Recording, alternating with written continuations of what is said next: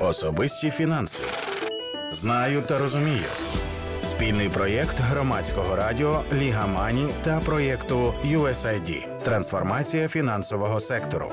Коли банкрутство це шанс почати життя без боргів. Іноді буває так, що маленький кредит перетворюється на більший, а згодом зростає до непосильного розміру і перетворюється на тягар. Сьогодні у подкасті Особисті фінанси знаю та розумію. Поговоримо про банкрутство фізичної особи, коли такий варіант є оптимальним рішенням фінансових проблем. Особисті фінанси.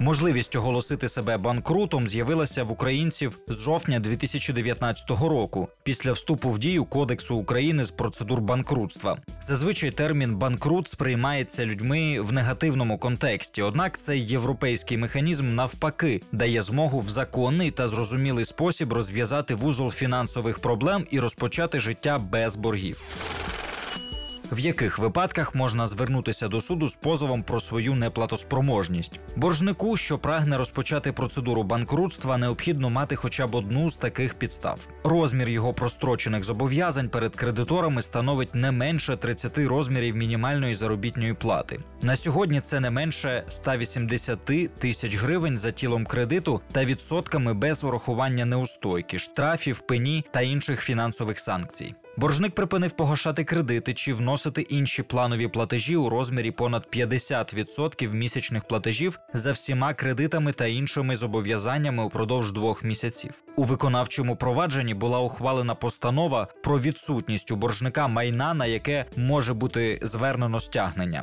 тобто ліквідного майна у боржника немає. Підставою можуть бути й інші обставини, які підтверджують, що найближчим часом боржник не зможе виконати грошові зобов'язання чи здійснювати звичайні поточні платежі. Наприклад, такою обставиною може слугувати втрата постійного місця роботи.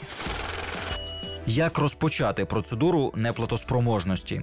Ініціювати цю процедуру може лише сам боржник, подавши заяву про відкриття провадження у справі про неплатоспроможність до господарського суду за місцем своєї реєстрації або перебування. Тобто саме позичальник, а не банк повинен розпочати цей процес.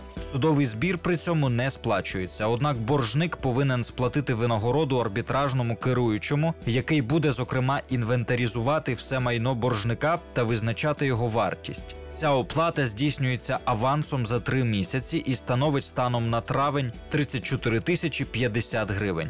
Сама судова процедура неплатоспроможності фізичної особи відбувається в один або два етапи. Перший реструктуризація боргів боржника. Боржнику та кредиторам надається 120 календарних днів, щоб дійти згоди щодо плану реструктуризації заборгованості. Під час цієї процедури сторони можуть укласти мирову угоду, зменшивши частину боргу, або домовитися про умови реструктуризації боргу.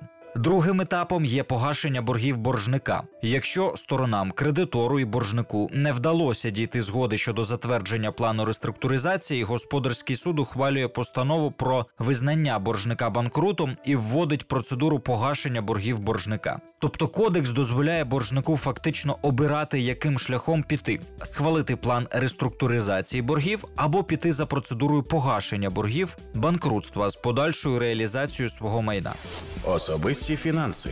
Яке майно не можуть забрати за борги? Перше стягнення не може бути накладено на квартиру загальною площею не більше 60 квадратних метрів або житловою площею не більше 13,65 квадратних метрів на кожного члена сім'ї боржника чи житловий будинок загальною площею не більше 120 квадратних метрів, якщо це єдине житло боржника. Також стягнення не може бути накладено на кошти, які знаходяться на рахунках боржника в пенсійних фондах та інші види майна, що потрапляють під відповідну законодавчу заборону. В реальності, якщо у боржника немає іншого майна, окрім єдиної квартири або будинку, то й реалізовувати буде нічого. Тому фінансові установи йдуть на поступки клієнту, зокрема списують штрафні санкції та частину боргу.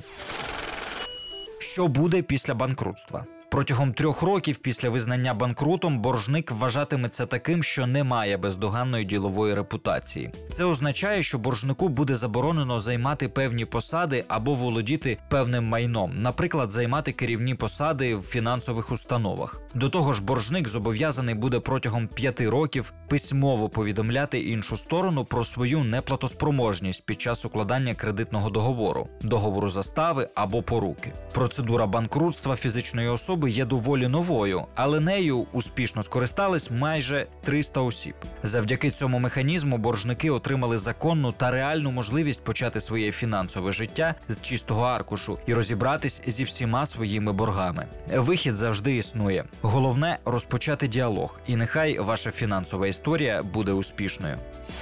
Особисті фінанси. Знаю та розумію. Спільний проєкт громадського радіо Ліга Мані та проєкту USAID Трансформація фінансового сектору.